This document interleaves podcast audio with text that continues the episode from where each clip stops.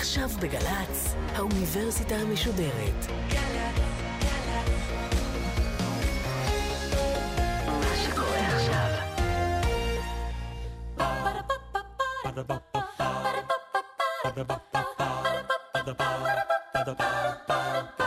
האוניברסיטה המשודרת מציגה מהים התיכון למזרח התיכון עם ליעד מודריק והסמסטר דת ומדינה. והפעם שיחה נוספת עם הדוקטור תומר פרסיקו עמית מחקר במכון שלום הרטמן ומרצה בתוכנית לדתות זמננו באוניברסיטת תל אביב במבוא לדת ומדינה. עורכת ראשית מאיה גאייר ערב טוב לכם, האוניברסיטה המשודרת, תוכנית שנייה בסמסטר שלנו שעוסק בדת ומדינה, ואיתי שוב דוקטור תומר פרסיקו, עמית מחקר במכון הרטמן, המנהל האקדמי של עלמה, בית לתרבות עברית, וגם מרצה בתוכנית אה, לדתות זמננו באוניברסיטת תל אביב. שלום, תודה שהצטרפת אלינו שוב. תודה רבה על ההזמנה. ואנחנו עכשיו מנסים להבין את המסד הפילוסופי של יחסי דת ומדינה. אילו פילוסופים מתחילים להתעסק בדת לעומת פרט, בדת לעומת מדינה? דיברנו פעם שעברה בעצם על אולי נקודת העיבור של זה אצל לותר. לותר שאומר, החירות הנוצרית, האמונה הנוצרית האמיתית היא של האינדיבידואל, ואל לו לקבל את אמונתו, את התפיסה הדתית שלו מאיזשהו ממסד. אז זה באמת ההתחלה. אחר כך יש פילוסופים שמנסחים את זה בצורה מאוד ברורה. ג'ון לוק למשל, שהוא מדבר על זה שהתבונה צריכה להיות מקור הסמכות כאשר אנחנו באים לבחון דתות, וממילא להכריע איזה דת היא אותנטית ואיזה לא. מה קורה פה בעצם? יש פה הפרדה בין התבונה מצד אחד למסורת מצד שני, ובעוד שפעם אולי בעבר המסורת הייתה באופן מובן מאליו הסמכות העיקרית, איך אנחנו יודעים אם משהו נכון? טוב, כך עושים מימים ימימה. איך אנחנו יודעים אם הייתה התגלות, אם ישו הלך על המים, או אם ישו קם לתחייה, או מעמד הר סיני? טוב, המסורת קובעת שזה נכון, אז זה חייב להיות נכון. הכומר אמר, זה מה שכתוב בספר וכיוצא באלה. נכון. ג'ון לוק בעצם אומר, רגע, בואו נבחן עם התבונה שלנו, אה, האם הדת הזאת היא סבירה בעינינו, האם זה הגיוני, והוא בעצם מעביר את מקור הסמכות להחלטות דתיות מהמסורת הדתית אל התבונה האינדיבידואלית, וזאת אולי נקודה מאוד מאוד קריטית. שזה מעניין, כי אני חושבת גם על רנה דקארט, שאומר, אני מעביר את הסמכות להבנה מהי אמת. מידי הכנסייה, מידי נכון. בעלי הסמכות, לידיי שלי כחושב רציונלי שיכול לזהות את האמת הנכוחה, הבהירה שמונחת נכון. לפניי. אני הוא זה שיטיל ספק, אני הוא זה שדרך הספק אתקף את קיומי. בדיוק. אז אתה אומר, לא כוסה את אותו מהלך, אבל עכשיו על הדת עצמה. זאת בעצם, נכון, זאת בעצם התקופה שזה קורה, זה המאה ה-17, ובעצם האינדיבידואל מקבל את הסמכות להכריע בעצמו מה אמיתי ומה לא אצל דקארט, ובשבילו הוא אפילו מנסח את זה בפשטות, איזה דת היא אמיתית ואיזו לא. שזה מהלך, אה, גם, גם דקארט כמובן היה רדיקלי ואף אה, נבהל מאוד, אני חושבת, באיזשהו שלב מהרדיקליות של דבריו, וגם לא, הוא יוצא פה למלחמה נגד מסורת ארוכת שנים, כנסייה עוצמתית נכון. מאוד. כן, מה שמאפשר לזה זה כאמור הרפורמציה, שכבר יש כנסיות רבות, כבר יותר קשה להעלות כופרים על המוקד, למרות שאפשר. אה, בעצם יש איזשהו ריבוי דעות, איזה פלורליזם שמאפשר גם ממילא גם השוואה, כי לא, מה לוק אומר? תראו, יש המון המון כנסיות פרוטסטנטיות. איפשהו צריך להיות איזשהו קריטריון שיבדיל בשבילנו מה שטותי ומה אותנטי. הוא אומר, הקריטריון הזה זה התבונה. ובהקשר הזה הוא גם מנסח עקרונות בעצם לא רק דתיים, אלא פוליטיים, מדיניים, אה, ליברליים ראשונים. נכון, בעצם, שוב, האינדיבידואל מקבל את הסמכות, ואם הוא מקבל את הסמכות, אולי גם צריך להגן על הסמכות הזאת, צריך להגן על זכותו לבחור, צריך להגן על האוטונומיה שלו. וזה ממש תחילתו של שיח הזכויות. יש לי זכות לחופש דת, מה זאת אומרת? זאת אומרת שאני מכריע באופן עצמאי, אוטונומי, מהי דרכי כלפי האל, או כלפי האמת, או כלפי הלא אל. אז האמונה הדתית מוכפפת לחשיבה הרציונלית, המדינה גם היא מוכפפת לחשיבה הזאת? זה יקרה בהמשך כאשר הוגי הנאורות שסייעה במאה ה-18 התלהבו מאוד מהתבונה, גם בעקבות המהפכה המדעית שמגלה באמת המון דברים על העולם שלא ידענו קודם, ויחשבו שאפשר אפילו להנדס את הפוליטיקה בעזרת התבונה, כן? ולמשל, כך ניסו לעשות במהפכה הצרפתית, לברוא מערכת פוליטית חדשה רק על פי התבונה. כן, זה לא כל כך הלך. התבונה ונגיד כוח הזרוע. התבו- התבונה והגיליוטינה. אבל הגיליוטינה משמשת ככלי של התבונה, זה, זה העניין, ו- וזאת הטרגדיה. בוא באמת נתעכב על זה רגע, כי זה מעניין. אתה אומר, המהפכה הצרפתית היא נחשבת בעיני רבים מההיסטוריונים אולי לאחד האירועים הראשונים, היחידים בהיסטוריה, שמובלים באמת גם על ידי רעיונות פילוסופיים טהורים במובן הזה של חשיבה פוליטית. נכון, רעיונות שלפחות מתחזים לליברלים, כי הם אומרים, אנחנו צריכים לתת את הכוח לעם, אנחנו צריכים לתת את הסמכות לא לשליטים שמתמנים באופן שושלתי תורשתי, אלא לגוף הנבחר של העם. אבל זה קצת עובר את הגבול בצרפת, כי רצון העם, האידיאל הזה של רצון העם, נחשב עד כדי כך קדוש, שהוא יכול גם להכפיף תחתיו ואפילו לבטל את זכויות הפרט. ואז אנשים יכולים להיערף בגיליוטינה בגלל שהם חושבים לא נכון. וזה כמובן המסלול הטרגי שאתה מתאר בהקשר הזה. אבל צריך להגיד לשם ההגינות שבארצות הברית באותה תקופה מתרחשת מהפכה, או לפחות מין מאבק אנטי-קולוניאליסטי, אנטי-בריטי, שמוצלח בצורה בלתי רגילה, ומוקמת הדמוקרטיה הראשונה והוותיקה ביותר, והיא כן שומרת על זכויות הפרט. והזכרת את הנאורות, בהקשר הזה חייבים לדבר גם על עמנואל קאנט, אני חושבת. בוודאי. אז קאנט הוא באמת נקודת מפתח מאוד חשובה, כי מה שקאנט עושה, זה שהוא לוקח את כל הדיבורים על האוטונומיה. האוטונומיה כזכות, ש- המוקד, המקור של הסמכות שלנו, אנחנו קובעים לבד את מה שאנחנו מאמינים בו וכולי. הוא לוקח את האוטונומיה והופך אותה לאידיאל, הופך אותה לערך. אם אני מכריע הכרעה שאיננה אוטונומית, אם אני נמשך אחרי מסורת אבותיי בצורה בלתי ביקורתית, אם אני אפילו עושה, עושה מעשה דתי רק בגלל שמובטח לי שכר ועונש בגן עדן או בגיהנום, זה לא מעשה דתי אמיתי, זה לא מעשה מוסרי אמיתי, ואני ככה בוגד בעצמיות שלי, באוטונומיה שלי, ובעצם חוטא כלפי עצמי. בזה הוא מגדיר מחדש מהו מעשה חופשי, למשל, מהו מעשה מוסרי. כל עוד הוא מציית באמת לאותו צו מוסרי עליון. ובעיקר כל עוד הוא אוטונומי, כל עוד לא מתערבים בו אה, השפעות חיצוניות. יש פה משהו באמת חסר תקדים ומשהו מאוד קריטי, כי האינדיבידואל פה הופך לא רק למקור הסמכות, אלא עצם הבחירה החופשית של האינדיבידואל הופכת להיות אידיאל בפני עצמו. שזה, אני יכולה להבין למה זה מאוד בעייתי מבחינת הדת, אבל איפה זה עומד אה, ביחס למדינה? גם כאן יש בעיה, כי אם אני אינדיבידואל אוטונומי חופשי שלא מקבל מקור סמכות דתי, אני גם לא אקבל את מקור סמכות המדינה.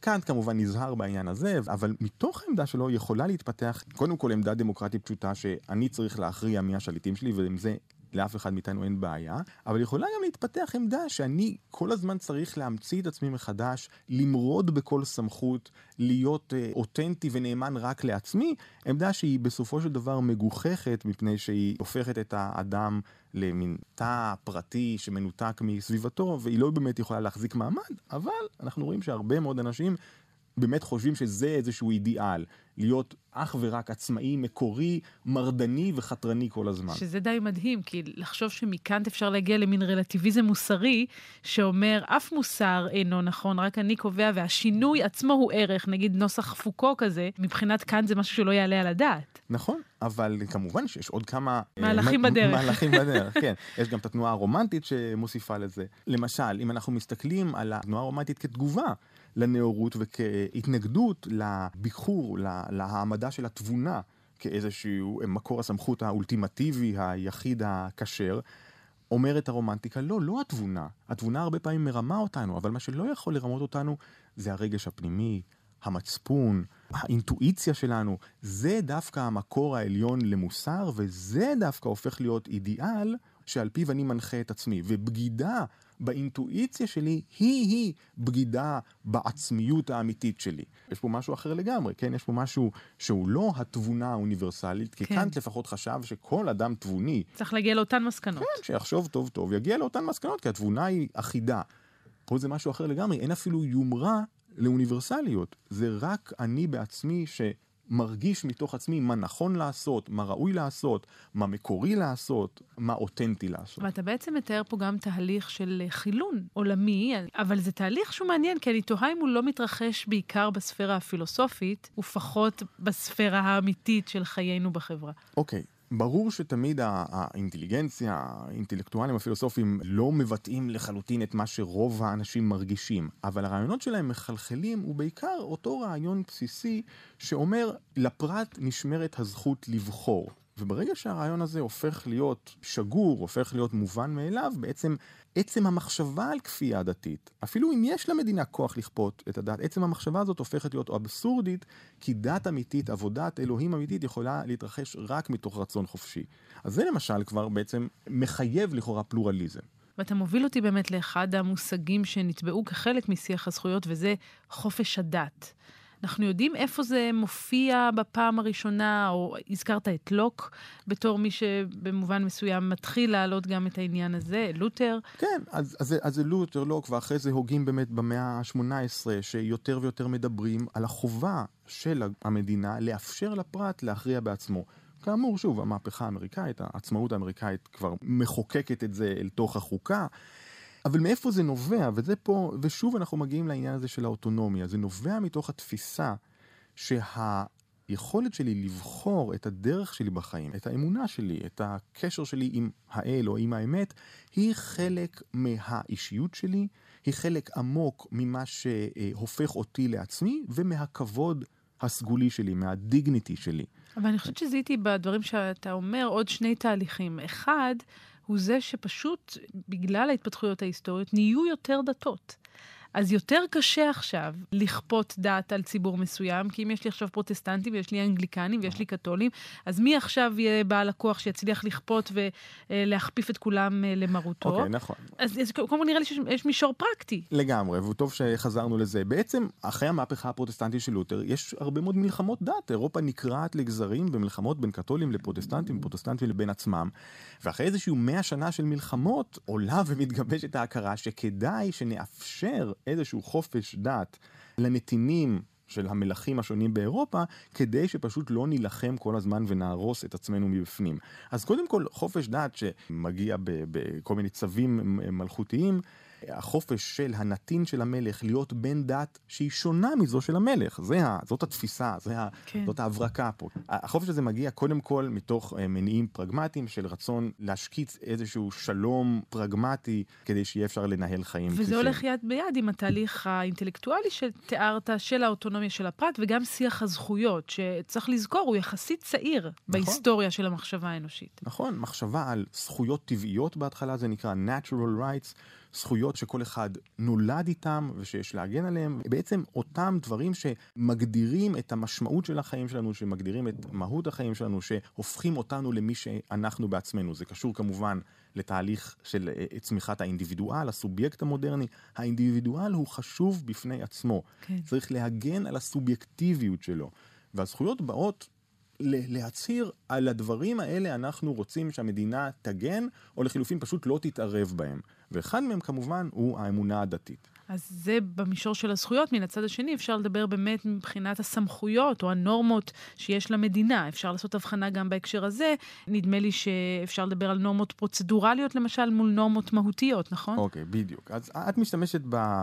במושגים של רונלד דבורקין, כן. אה, אחד מהפילוסופים האתיקניים של מדעי המדינה, והוא מנסה, כשהוא מנסה להגדיר מהי חברה ליברלית, הוא משתמש באותם שני מושגים, על נורמות או מחויבויות פרוצדורליות, מנהליות, ועל נורמות או מחויבויות מהותיות.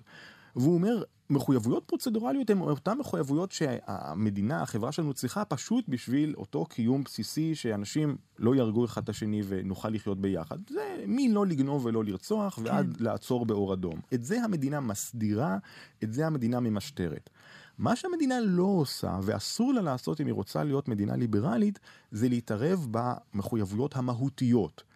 אלה אותן מחויבויות שמגדירות בשבילנו מהם החיים הטובים, מהם החיים הראויים, איך ראוי לחיות, מהו אדם שלם, מהו אדם חופשי באמת, מהו אדם מכובד באמת, כל הדברים האלה ש, שבאמת הם מאוד שונים בין אדם אחד לשני, בוודאי בין קבוצה אחת לשנייה. בדיוק בגלל התפיסה שהם נגזרים מתוך האוטונומיה של האדם. בדיוק, בדיוק. הם הכרעה חופשית של האוטונומיה של, של כל אחד מאיתנו, ולכן יש לשמור עליהם. הם לא בעיות. שיש להתגבר עליהם ובעצם למחוק אותם כדי שכולנו נהיה זהים. לא ולא, המדינה הליברלית אין לה בעיה עם גיוון, היא רוצה שכל אדם יביע את הפנימיות שלו בדרך שלו. באותם מקומות שהפנימיות הזאת קובעת לגבי הדברים החשובים ביותר, דת, מצפון, חופש ביטוי, חופש התארגנות, כל מיני דברים כאלה, אותם היא מגדירה כזכויות, כי אלה, דרך הנתיבים האלה, הפרט מגדיר את משמעות חייו, ודרך הנתיבים האלה הפרט שומר על כבודו העצמי, הדיגניטי שלו, הכבוד הסגולי שלו. ובאמת בהקשר הזה דיברנו בתוכנית הקודמת על מודלים שונים של דת ומדינה, שבעצם, אם אני מבינה אותך נכון, נבדלים אחד מן השני ביחס שבין הנורמות הפרוצדורליות לבין הנורמות המהותיות בכל אחד מהם. נכון, דיברנו על המהפכה הבולשביקית, על המפלגה הקומוניסטית הרוסית. בעצם מה שהיא עושה זה היא מבטלת את ההפרדה בין נורמות פרוצדורליות לנורמות מהותיות, והיא אומרת, הכל הוא פרוצדורלי ומהותי, אין הבדל, המדינה אמורה לשלוט על הכל. לכן המדינה לא רק תגיד לך לעצור באור אדום, אלא אפילו תגיד לך באיזה אוטו לנסוע. זה האוטו שהמדינה מנפיקה. והמדינה לא תפתח רק בתי ספר בשביל ילדיך, אלא היא תגיד מה ללמוד בהם כאשר הלימודים יחייבו סוג מסוים של אמונה או חוסר אמונה. המדינה תחליט בשבילך מה הם חיים ראויים, והמדינה תכפה על האזרחים לחיות את אותם חיים ראויים שהמדינה קובעת מה הם. אבל אתה יודע, אני חושבת על ארה"ב, שתגיד שהיא אולי הליברלית ביותר, ואולי זו שמחזיקה בעמדה הכי קיצונית לגבי נורמות פרוצדורליות בלבד. אבל גם שם... יש בסופו של דבר התערבות גם בנורמות המהותיות, כי גם שם יש תוכנית לימודים שאתה צריך ללכת לפיה, וגם שם יש בכל זאת את אתוס העבודה שרוצים להנחיל לילדים, לאנשים. יש ערכים שהמדינה כן רואה בהם חלק מחובתה אולי להנחיל לאזרחים. את פה שמה את האצבע אולי על באמת החוסר היכולת שלנו, כשאנחנו מסתכלים על השטח, להבחין בצורה מאוד מדויקת בין הנורמות הפרוצדורליות לנורמות המהותיות. נכון, בתיאוריה זה נשמע מאוד חד וחלק, במציאות זה תמיד הרבה יותר מורכב. דווקא... השאלה איפה אתה על הרצף, אני מתארת לעצמי. נכון, יש איזשהו רצף. ארה"ב היא באמת בקצה, נגיד, הליברלי מאוד של הרצף, אבל למשל בישראל, אנחנו יודעים שאולי המדינה לא תכריח אותך לקיים מצוות, אבל היא כן תלמד אותך בבתי ספר שחנוכה הוא חג יהודי כזה וכזה, ופסח הוא כזה וכזה, ויש לחגוג אותם. אז יש איזושהי תפיסה, אם כי הייתי אומר חלשה למדי, של מה הם חיים ראויים. אתה עדיין יכול לא לחגוג את זה בבית שלך, כן. אבל המדינה... אבל המערכת כן... תשדר לך בבירור מה, נכון. מה ראוי ומה לא. עכשיו, זה לאו דווקא שלילי. לקהילות שונות יש אינטרס לשמר את עצמן. אם אנחנו חושבים שתרבות היא דבר חיובי, לתרבות עצמה יש איזשהו רצון להשתמר, ולכן ממילא היא תהיה חייבת לחנך את הילדים בצורה מסוימת ולא בצורה אחרת. כן. אגב, גם אם היא תחנך אותם אך ורק לערכים ליברליים, זה גם בצורה מסוימת ולא בצורה אחרת. ובהקשר כן? זה דיברנו על המודל הצרפתי, והזכרת גם בשבוע שעבר את אותם אה, אנשים שמסמנים נאן בהגדרה העצמית שלהם. כלום. ואני, בדיוק שום דבר, ואני אה, רוצה לשאול בהקשר הזה, כי גם נאן, יש בזה באיזשהו מקום, זה מרפרר אצלי לפחות במחשבה לעגלה מלאה מול עגלה ריקה. כלומר, יש איזה תהליך של אה, הגדרת חסר, להגיד, לא אני, יש לי משהו אחר. נכון, אבל בוא נבחין בין שני סוגי נאנס, כן? שני סוגי אנשים שאומרים, אנחנו לא מזוהים עם שום זרם דתי. יש באמת את אלה שהדת לא משחקת בעולמם שום תפקיד, הם לא חלק משום ממסד דתי. וגם אין להם איזושהי משמעות גבוהה יותר בחיים שהם שואפים עליה. הם מבחינתם, אני עושה פה אולי קריקטורה, משחקים כל היום משחקי וידאו, או, וזה כל מה שמעניין אותם בחיים. אין איזושהי משמעות נשגבת יותר מזה. לעומת זאת, יש אנשים שמסמנים נאן, אבל בהחלט יש להם משמעות נשגבת, הם אולי בדרך רוחנית אה, דורשנית, כפי שאמרתי פעם שעברה, אבל הם פשוט לא שייכים לשום ממסד דתי ממוסגר. אבל אני חושבת פשוט בהקשר הזה שבארץ למשל, יש איזשהו מאבק בין שתי התפיסות האלה. האם אפשר להגדיר חילוניות כעגלה ריקה? האם פילוסוף עגלתו ריקה יותר מאיש הדת למשל? בסדר, אנחנו קיבלנו את כל המטאפורה, לא יודע אם כל כך מוצלחת הזאת של העגלה הריקה מהפגישה של בן גוריון והחזון איש וכולי. העולם האורתודוקסי, העולם שומר המצוות, אוהב אולי לפעמים להסתכל על החילוניות כעגלה ריקה. זה נוח מאוד בשבילו כדי לומר, טוב, הם פשוט פרקו עול, לא בגלל שהם מאמינים במשהו אחר, משהו בעל ערך, פשוט בגלל שהם, אין להם כוח להאמין, אין להם כוח להפוך את החיים שלהם למשמעותיים. אז זה מה שאומרים. אנחנו יודעים שזה לא נכון, אנחנו יודעים שיש הרבה מאוד חילונים, פילוסופים, או, או גם לא פילוסופים. פילוסופים שהחיים שלהם מלאים במשמעות, היא פשוט משמעות שאיננה קשורה לשום ממסד דתי, גם לא הממסד הדתי האורתודוקסי. אז בוא נדבר על המשמעויות החדשות האלו. אילו אה, זרמים אתה מזהה בדתות החדשות, בזרמים החדשים, בחילוניות האחרת הזאת שאתה מדבר עליה?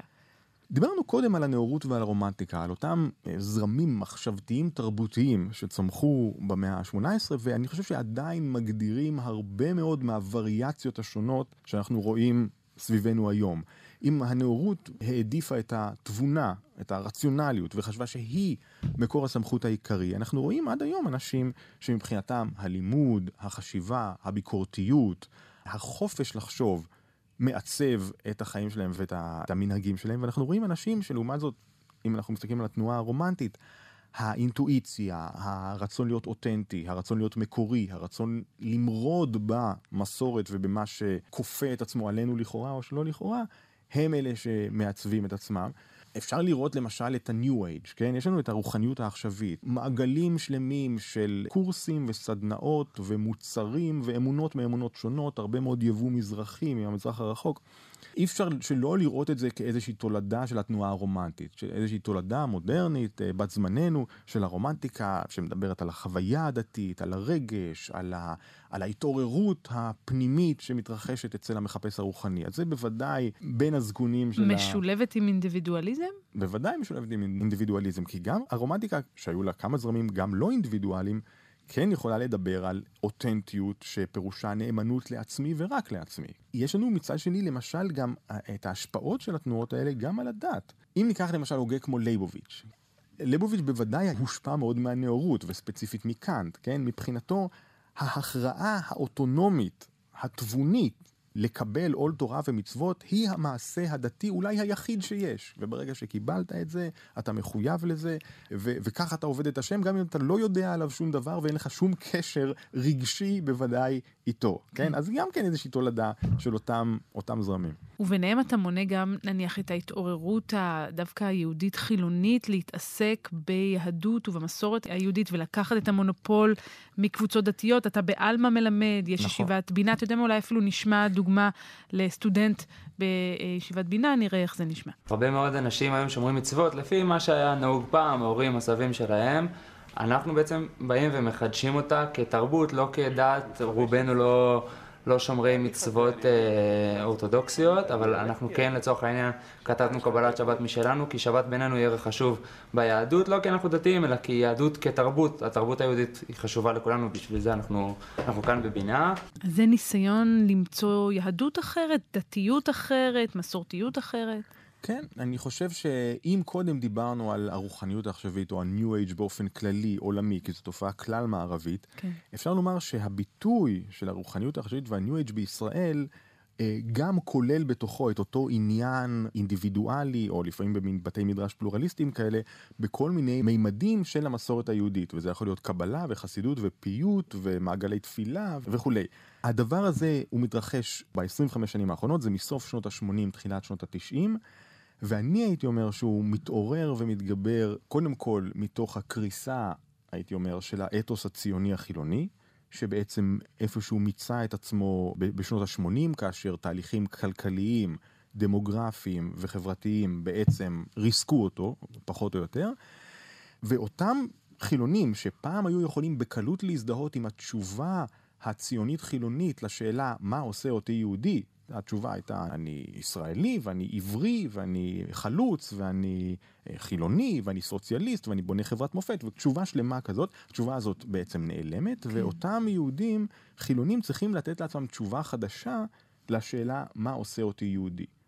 והם ייתנו את התשובה הזאת בדרך אינדיבידואלית. כי אחד הדברים שבכל מקרה מראש ריסק את הציונות החילונית, היה אתוס אינדיבידואליסטי שהלך והתגבר משנות ה-80 והלאה, גם כן עם השינויים הכלכליים, אתוס של הגשמה עצמית, גם של קרייריזם לפעמים. הקפיטליזם. נכון, גם כמובן כניסה פשוט של קפיטליזם, של ניאו-ליברליזם כלכלי, יחד עם הגלובליזציה. ואותם יהודים חילונים שיחפשו תשובה חדשה לשאלה מה עושה אותי יהודי, התשובה הזאת תימצא להם בצורה אינדיבידואלית. הם יתפרו לעצמם איזושהי חליפה יהודית על פי מידה, ובדרך כלל לא יחזרו בתשובה. כי הם לא ילכו עכשיו למסגרת קולקטיבית נוספת אחרי שהם נפטרו מהמסגרת הקולקטיבית של הציונות החילונית. הם מתעניינים ביהדות, הם רוצים לענות לעצמם את התשובה הם רוצים לעצב לעצמם את הזהות היהודית, אבל הם יעשו את זה כאשר הסמכות, ואנחנו שוב חוזרים לנאורות, הסמכות היא אצלם, הסמכות מרתק. היא בתבונה שלהם או באינטואיציה שלהם. אנחנו ממש בסוף התוכנית, אני רוצה לשאול אותך, זאת שאלה צופת פני עתיד כזאת, אבל לו היית צריך לסמן את האתגרים שעומדים בפני יחסי דת ומדינה, או האם אנחנו יכולים להעלות על דעתנו מודל נוסף שפתאום עכשיו ישנה את uh, כללי המשחק? אני חושב שמה שקורה בישראל בזמן הזה הוא מרתק, מפני שהמערכת הפוליטית בענייני דת ומדינה כמעט קפואה לחלוטין. אי אפשר לזוז בגלל קונסטלציות קואליציונית למיניהן, ואנחנו כולנו יודעים, המפלגות החרדיות, גם הבית היהודי, לא ייתנו לשנות את הסטטוס קוו יותר מדי. מצד שני, השטח כבר מזמן לא שם. הסטטוס קוו בשטח מת. יש כשרות אלטרנטיבית, יש נישואים אלטרנטיביים, יש עכשיו גיור, שבית בג"ץ קבע שגם גיור יכול לעשות אה, מחוץ לרבנות, ובכלל הרבנות הראשית איבדה את הלגיטימציה הציבורית שלה כבר מזמן. זאת אומרת, אף אחד לא מתייחס אליה ברצינות. ועכשיו השאלה היא... איך התפתחויות שיהיו בשטח ישפיעו או לא ישפיעו על הפוליטיקה. למשל, מתי נזכה לראות נישואים אזרחיים בישראל, כולל נישואי גאים? מכיוון שהשטח בסקר אחרי סקר קובע שיותר מ-60% מהציבור מעוניין בזה, או, או לפחות אין לו בעיה עם זה, מתי הדבר הזה ישפיע על הפוליטיקה? מתי זה שכל כך הרבה אנשים לא מתחתנים ברבנות, מתחתנים או בחו"ל או בטקס אלטרנטיבי בישראל, ישפיע? זה למשל אתגר אחד. מצד שני, אפשר לראות גם גל שהולך ועולה של תפיסה יהודית שהיא מאוד פשוטה, אולי אפילו הייתי אומר פרימיטיבית, שהיא תפיסה אתנית של היהדות, שמה שעושה אותי יהודי זה שנולדתי יהודי ושאני סוג של פטריוט לאומי או לאומני שצועק את היהדות שלי, תפיסה שהיא מתנשאת מעל עמים אחרים. גם את זה אנחנו רואים בעלייה. עם הגיוון הדתי והאתגר לממסד הדתי הוא כיוון ליברלי, פה יש כיוון שהוא לא כל כך ליברלי. ו- וגם מאתגר את המערכת מכיוונים שונים, כי אם ישראל מוגדרת כדמוקרטיה, אז פה יש כיוון ש...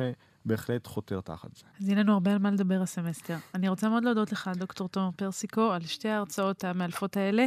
תודה גם לנועם הירש על הביצוע הטכני. אנחנו נעסוק ביחסי הדת והמדינה באסלאם בשתי ההרצאות הבאות, ואני מזמינה את כולכם להצטרף אלינו. עד אז, שבוע טוב. Ba-da-ba-ba-ba האוניברסיטה המשודרת, מהים התיכון למזרח התיכון. ליעד מודריק שוחחה עם הדוקטור תומר פרסיקו, עמית מחקר במכון שלום הרטמן ומרצה בתוכנית לדתות זמננו באוניברסיטת תל אביב במבוא לדת ומדינה. עורכת ומפיקה נוגה קליין, מפיקה ראשית אביגיל קוש, מנהלת תוכן מאיה להט קרמן, עורך דיגיטלי נדב הלפרין.